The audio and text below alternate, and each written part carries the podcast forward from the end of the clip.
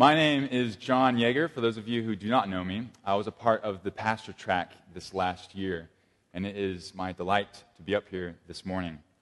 Like Cruz said earlier, we are going to sit just on this one and a half verse today, and then Cruz next week is going to take the whole chunk of the nine verses. But we're going to sit on this verse and a half to answer the question what is the essential role of an Old Testament priest?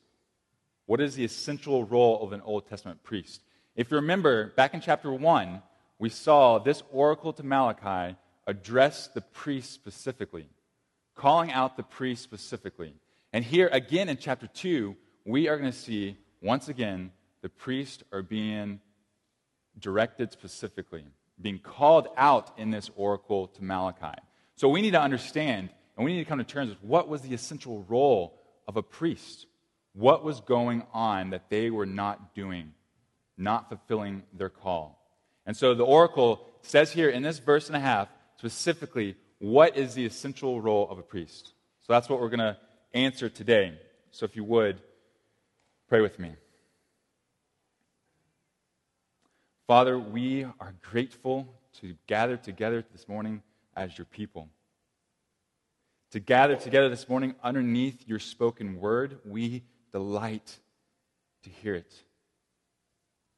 But we need your spirit to come and give us eyes to see, give us ears to hear your word to us. So, would you do that to us today? Enable us to see and hear and taste to delight in your word this morning. Would you do that today? We ask in your grace. Amen. Three summers ago, Brittany and I, my wife, led a trip of 17 college students to northern Greece. We were going with a Christian organization that was sending us with 17 college students to a university in northern Greece. And there, our main objective was to get to know some fellow students at this university and to share the gospel with them. And it was going to be a six week trip. Okay, so the in country missionary was going to set up different trips that we could take on the weekends to get to know the country and to get to know the culture. And so one of those trips that the missionary was going to set up for us was a hike to a place called Vikos Gorge. And I, don't know if any, you were like me, but I had never heard of what Vikos Gorge is. And the only question this in country missionary asked us is if we had anyone on our team that was physically handicapped and wasn't going to be able to hike. And I told him, no, we didn't. Okay, so he said, great. This is going to be one of the most beautiful natural scenes you'll see in all of Greece. One of the most beautiful natural scenes you'll see in all of Greece. So I said, all right, great, let's do it. Sign us up. So the time came on our trip where it was the day that we were supposed to wake up, 6 o'clock in the morning, to meet our guide and our buses to take us on this hike. If you know anything about college students, 6 o'clock in the morning and college students do not mix well. But we had them all up, still half asleep, eating our breakfast at our hotel, waiting for our guide and our buses to pick us up. One of the awesome things about our hotel was that they would serve every single morning these lovely little chocolate filled, or I'm sorry, croissant filled, chocolate filled croissants. There we go. Chocolate filled croissants for breakfast every single morning. It was lovely. So there we were, half asleep, six o'clock in the morning, eating our chocolate filled croissants waiting for our guide and our buses show up. And then all of a sudden, our guide steps into the courtyard. His name is Christos. And Christos walks in, steps in, and our jaws drop, exposing our half eaten chocolate filled croissants. Because Christos steps in, and he looks like he's about to go on a hike that depends upon his life. He's got boots on, these huge hiking boots. They go up half his leg and strap up. The laces strap up 20 times. He's got this huge backpack on, taller than his own torso, filled to the brim. One of those backpacks that not only go around your, your shoulders here, but strap around your waist. And then he's got two hiking poles, one in each hand. He steps in this courtroom, and all of a sudden we are confronted that we are facing something much, much more harder than we were thinking. This was going to be a hike that was going to be a lot harder than we were thinking. And what does Christos step in and do? He steps in, he looks at us, we look at him, and he goes off on us. He goes, Ohi, which is no in Greek. He says, Ohi, are you really wearing tennis shoes? Ohi, are you wearing sandals? Ohi, are you wearing shorts for this hike? What are you thinking?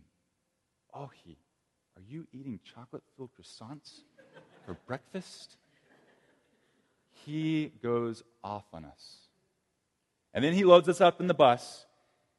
And what we thought was going to be a couple hour hike ended up being an eight hour hike. It took us two hours to hike down into the middle of the gorge. Two hours.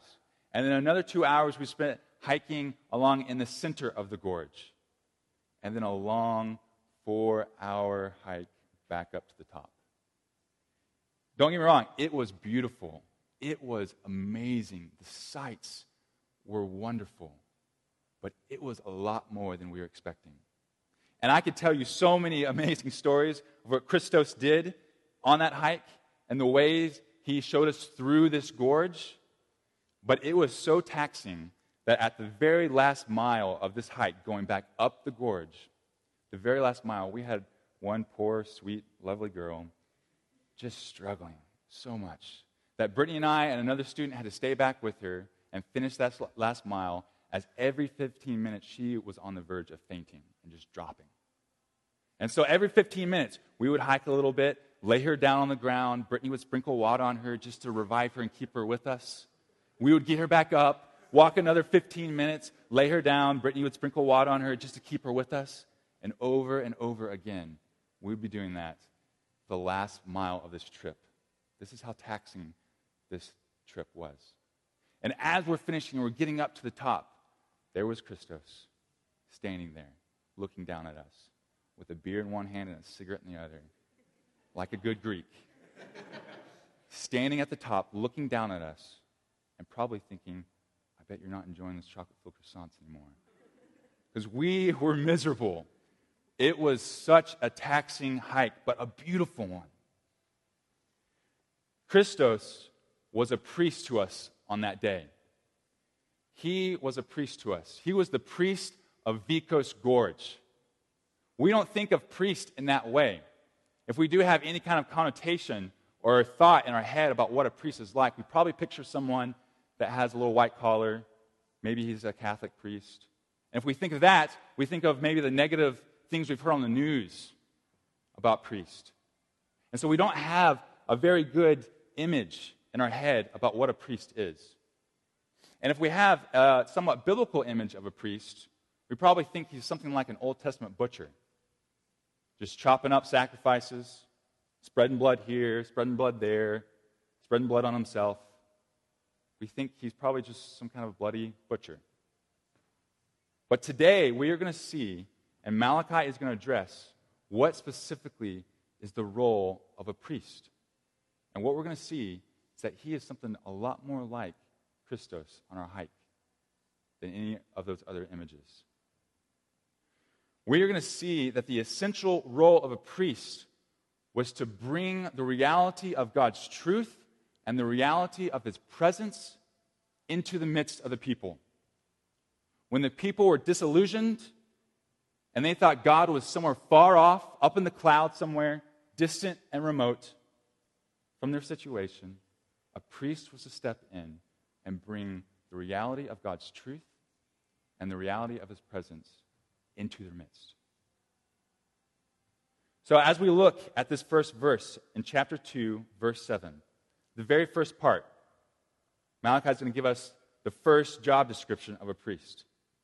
For the lips of a priest should guard knowledge. The lips of a priest should guard knowledge. The first question we need to ask is what knowledge? What knowledge is he guarding? Is it just experiential knowledge? Is it old age wisdom? No, it's none of these. It is the specific knowledge of God's covenant with his people. What's called the law of God in the Old Testament, which was handed down from Moses on Mount Sinai. You remember when the Israelites were in slavery in Egypt and Moses delivered them out of slavery to be what? Their own kingdom. And who is to be their king? God Himself. But to be a kingdom, you got to know your king. You got to know how to follow him.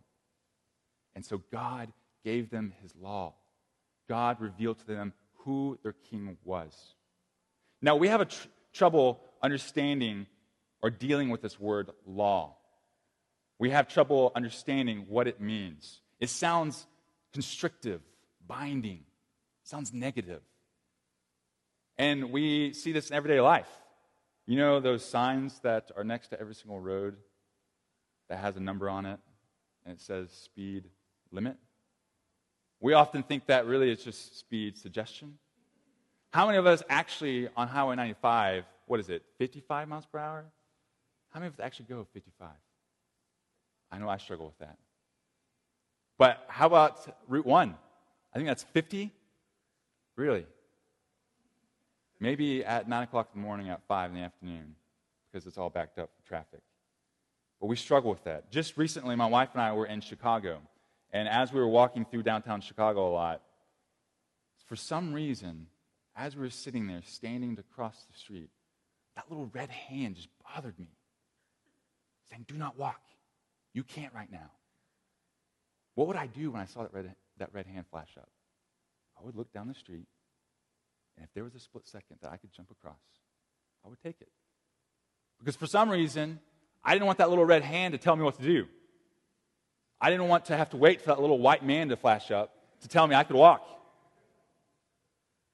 I didn't like that little red hand. We struggle with that idea of law. It sounds constrictive, binding. And even as we think about the New Testament, we hear what Paul has to say. And we hear him say rightly that the law pointed out how sinful we are. The law showed us that we were sinful beings. And that's a good thing because it drives us to the grace of God offered in Jesus Christ. But we associate that and say, well, that means the law really is the problem. Don't get me away from the law. I don't want the law because it just shows me how sinful I am. But in reality, the law was not the problem, but we were. And so, as we look at the New Te- uh, the Old Testament, we need to realize that the law, when God gave his people the law, it was a good and gracious gift of God. It was a good and gracious gift of God. It was good because what did the law do? It revealed to his people who he was. It answered the question who God was. It revealed that he is holy, righteous, good, and gracious.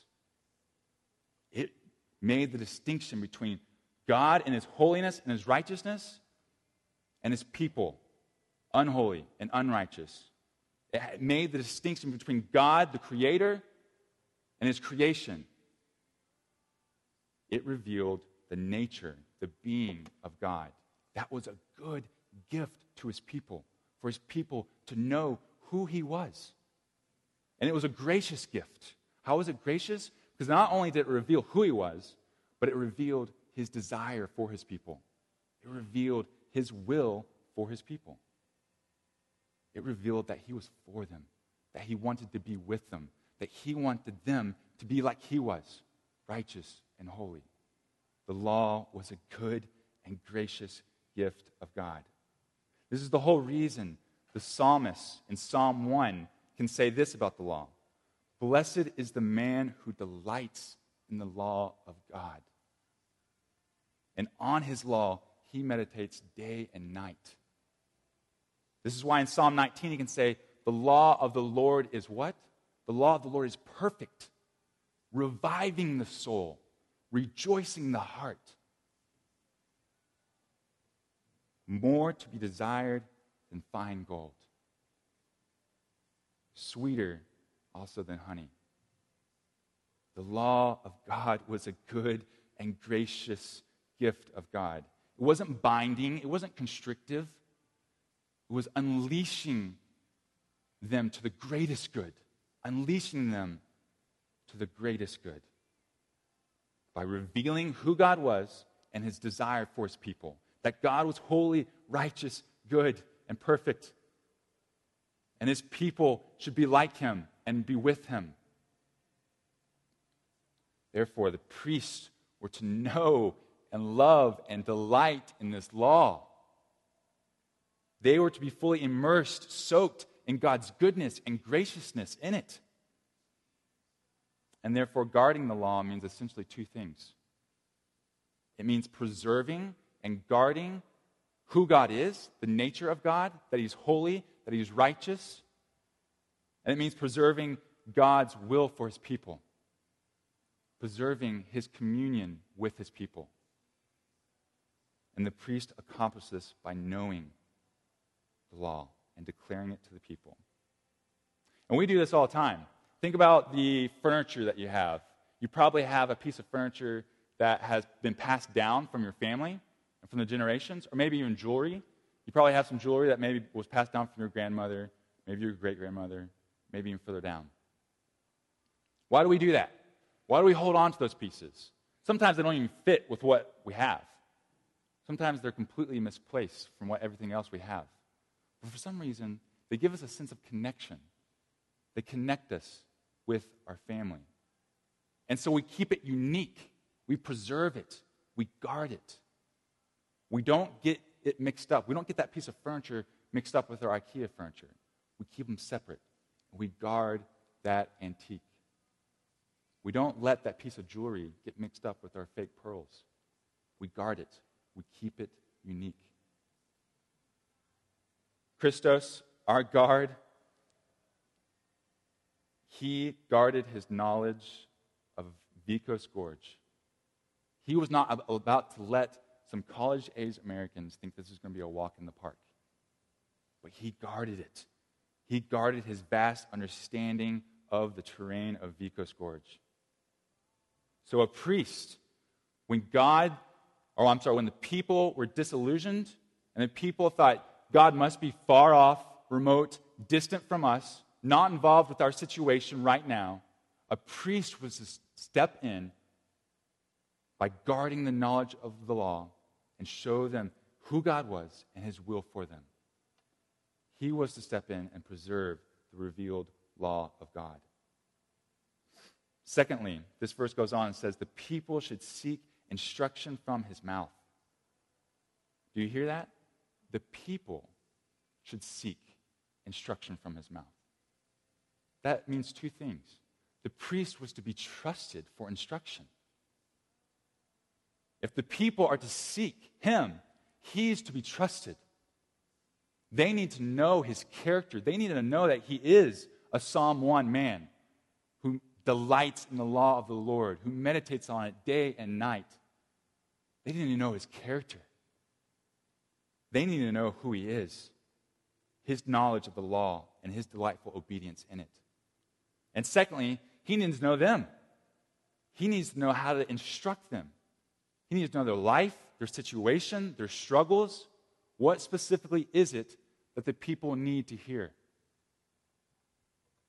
The people need to know him, and he needs to know their people.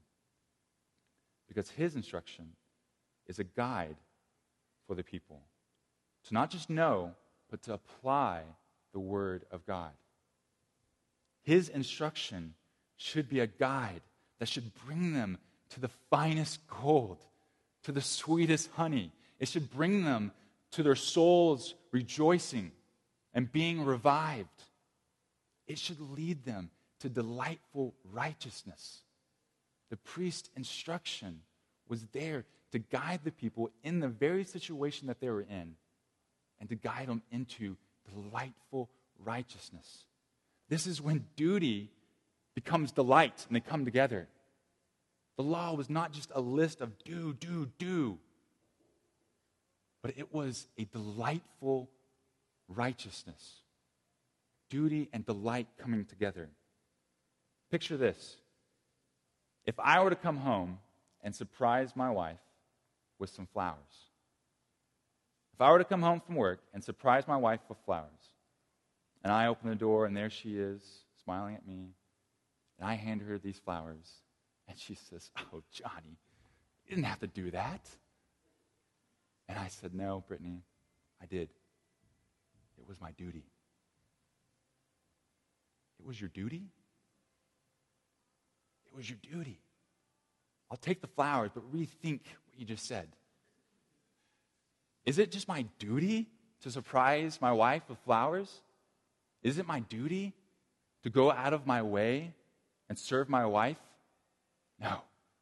No, it's not just my duty, but it's my delight. It's when duty and delight come together. And the law was the same way. The priest's instruction and his guarding of the word of God was to instruct them and to lead them their soul's delight and into delightful righteousness. Do we see God's word in this way? Do we see it as simply duty? Or do we see it as a delight? These are questions we constantly need to be asking our heart. Because the priest's role here was to bring the people into delightful righteousness. When God seemed far off and his law did not seem relevant to them in their situation, and it was better to look at him as someone off up in the clouds, not really caring about their situation or having any word in their situation. A priest was to step in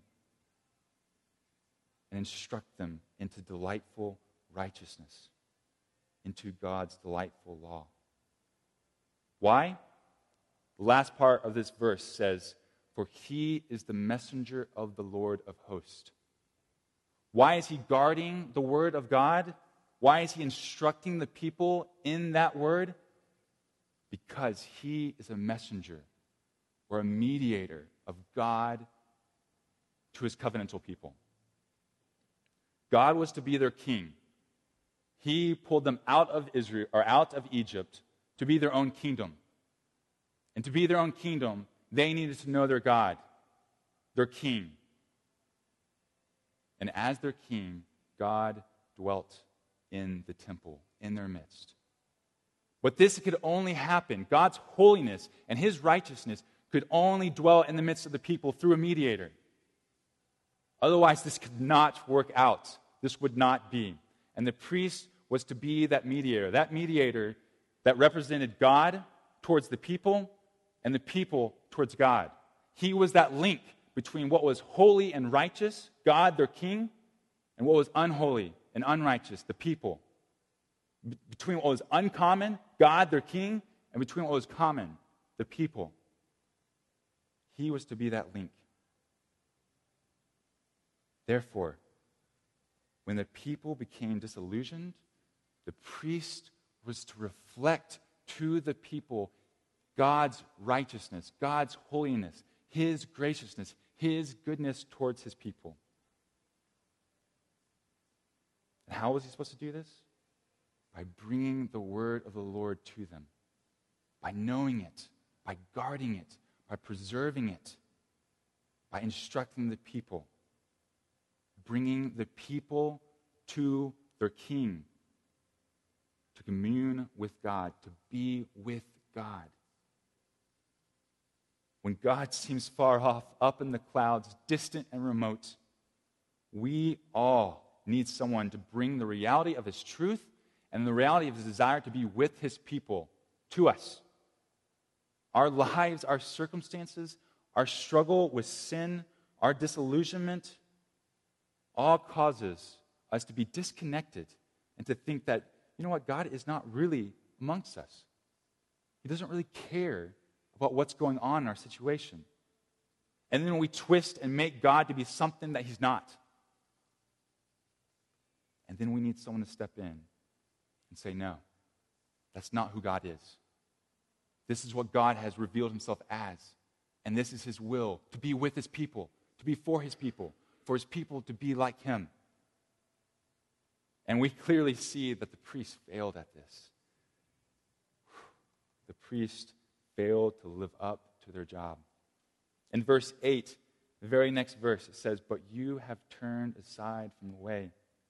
You have caused many to stumble by your instruction the priests failed to live up to their job. They failed to represent God to his people.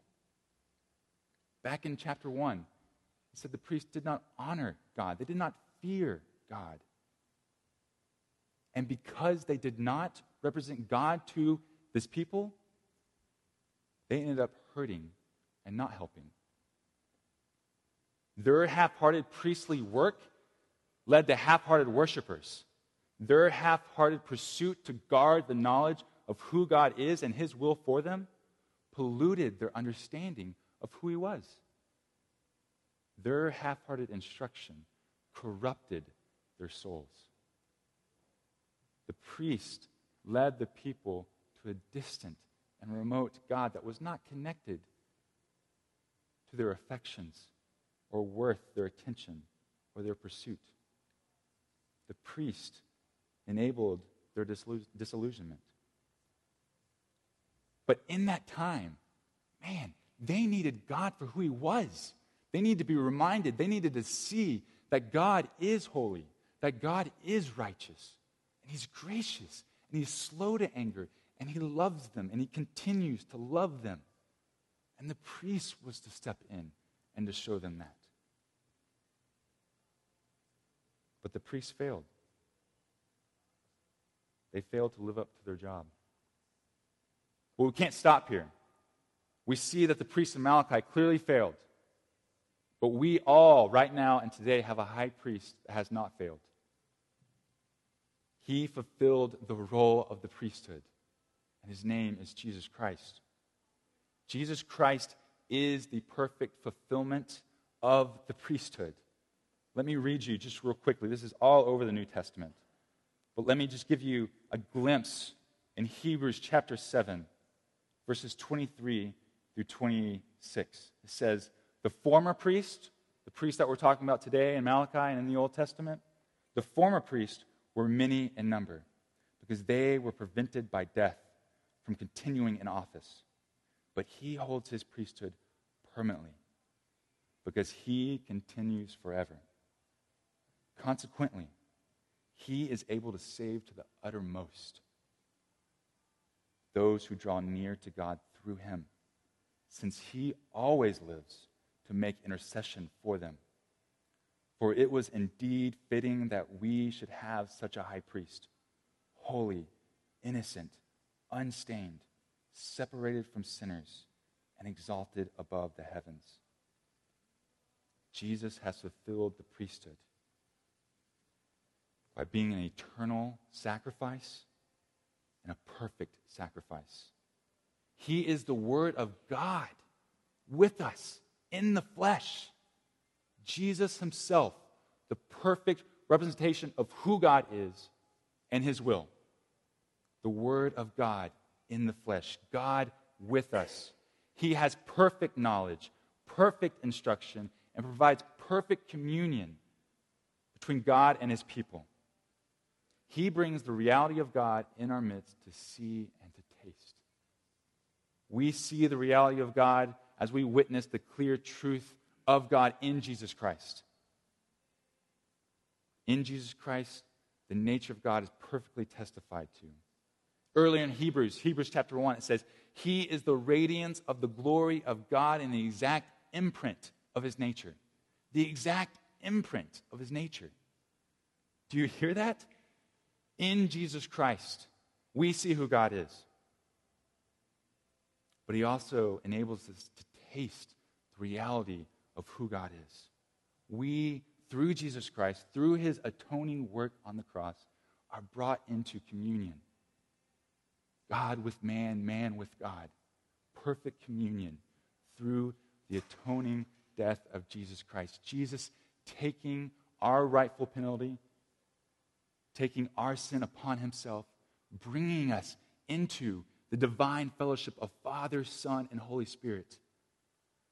Jesus Christ fulfilling the priesthood, fulfilling that mediator role, bringing us together. Christos, our high priest of Vikos Gorge, he didn't just guard the knowledge of Vikos Gorge. He didn't just instruct us, but what did he do? He brought us into the actual presence of Vikos Gorge. And even though how painful it was It was magnificent. The sights that we got to see of this gorge were absolutely magnificent. And if we weren't brought into that presence, we would have never seen them. We would have never experienced them. And what else did Christos do? He brought us out alive. Without him, I'm pretty sure at least one of us wouldn't have made it. Without him, we would have not seen what we saw. Without him, this was impossible. And we see with Jesus Christ, our perfect and eternal high priest, the same thing. That Jesus himself, through his atoning death, brings us into the presence of God. He doesn't just guard the knowledge, He doesn't just instruct us, but He leads us into that communion, that fellowship with God Himself. And what else does He do? He sustains us in that fellowship, in that communion. He keeps us alive in the presence of God. So when God seems far off, up in the clouds, distant and remote, Jesus shows, us the firm reality of his glorious presence with us. God with us in our struggle with sin, God with us in our confusion in this life, God with us in our pain and in our suffering. So, what does the role of a priest in the Old Testament? What does it mean to us today? I want to move into two areas of application, specific application.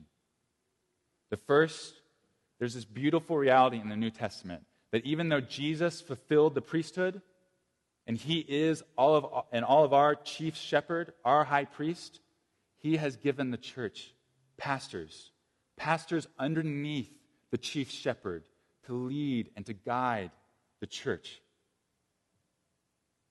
I believe there's two truths here from the role of a high priest that a pastor must cling to. And this is very humbling coming from myself, because as I aspire to become a pastor, I am directly speaking to myself. And if I do not want to do these things, then I don't need to be called to be a pastor. The first is that a pastor must preserve God's entire revelation God's entire spoken word. A pastor must allow for the word of God to be spoken. Not for our word, not what we want spoken, but God's word. He must guard and preserve the entire word of God. Who he is revealed in his word and his will and desire for his people. That's why you don't see Cruz. That's why you don't see Moran or Justin or Dan or anyone else get up here and bring their favorite poem, bring their favorite book of the week, bring 10 ways to have a good life. That's why you don't see me come up here and bring the Lord of the Rings series and expound on the priestly like role of Gandalf the Grey towards Bilbo and Frodo Baggins. As much as I love Tolkien, as much as we may love these other things, and as much as they may help or support God's word, we are bound as pastors to the text. We are bound on what God has said and revealed to us. And we must allow, by guarding and instructing the word to speak. Secondly, a pastor must represent God for who he is not what the listeners want him to be. A pastor must reflect and teach and instruct God for who he is, not what our circumstances want him to be, not what our culture or this world wants him to be. Our lives, our world, our struggle with sin will always want something different than God in his glory and his holiness before us. We'll always want it even pastors, will want to change, will want to see God differently. But that must, must not be. Through the preaching of the word, God must be present. God must be in his holiness and in his righteousness and all that he is, in his graciousness and his steadfast love must be present. Because we all need God for who he is. We need him for who he is, not just what we want it to be in our circumstances. And pastors help this in the church. But there's also another beautiful reality in the New Testament. We call it the doctrine of the priesthood of all believers. It's all over the New Testament. That each one of us, as individuals, each one of us, through the atonement of Jesus Christ, are brought into to pursue and draw near to God. This doesn't just have to wait till Sunday. We need Sundays. We need pastors to shepherd underneath the chief shepherd. But the reality is, is that Jesus Christ has fulfilled the priesthood, bringing us all to come through him into the glorious presence of God. Through Christ, we can all put ourselves before the glorious being of God. We don't have to wait till Sunday. Our communion with God is a place to take our sin, a place to take our struggles, a place to take our pain, a place to take our suffering. And sometimes we need to go and be absolutely confronted by the glory of God and absolutely confronted by His holiness, absolutely confronted by His righteousness. We need that.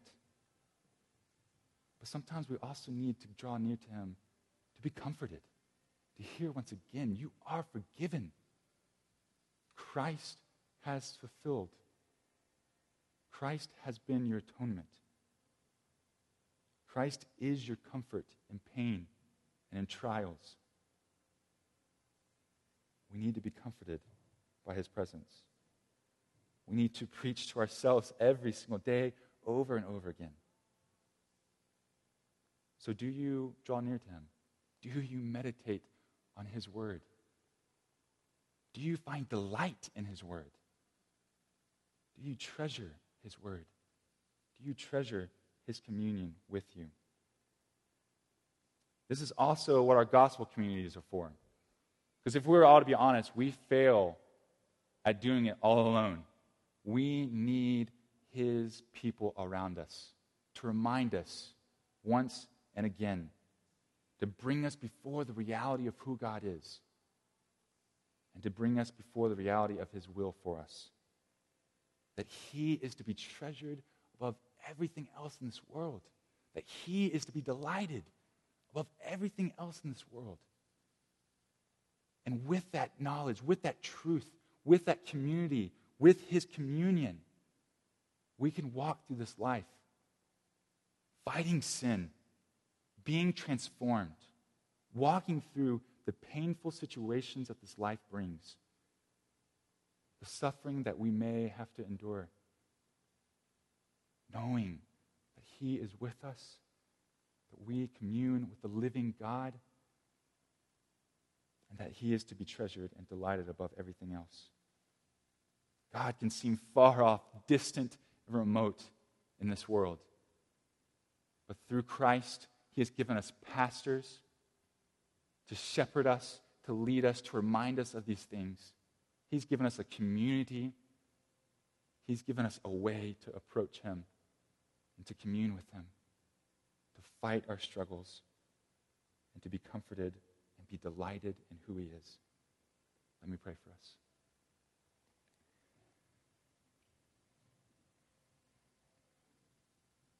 Father, we are absolutely astounded that you would care enough for us, sinful beings who flee from you so often, who get won over by this world, who become so disillusioned, confused by our jobs, by our life, by this world.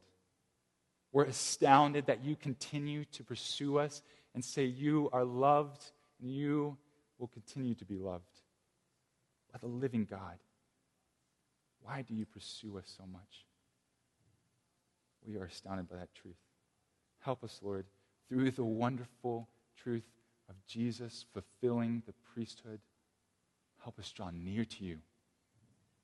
Help us be individuals that meditate and can go along with Psalm 1 and Psalm 19 and say, The law of the Lord is perfect, reviving the soul, rejoicing in the heart, more to be desired than fine gold or anything of this world, more to be delighted in and sweeter than honey. Help us be those people. Let us be a church, God, that is filled with pastors that bring your spoken word so that we may know who you are and may delight ourselves in your will. We are astounded by your grace. And in response, we worship you, Lord. In Christ's name, amen.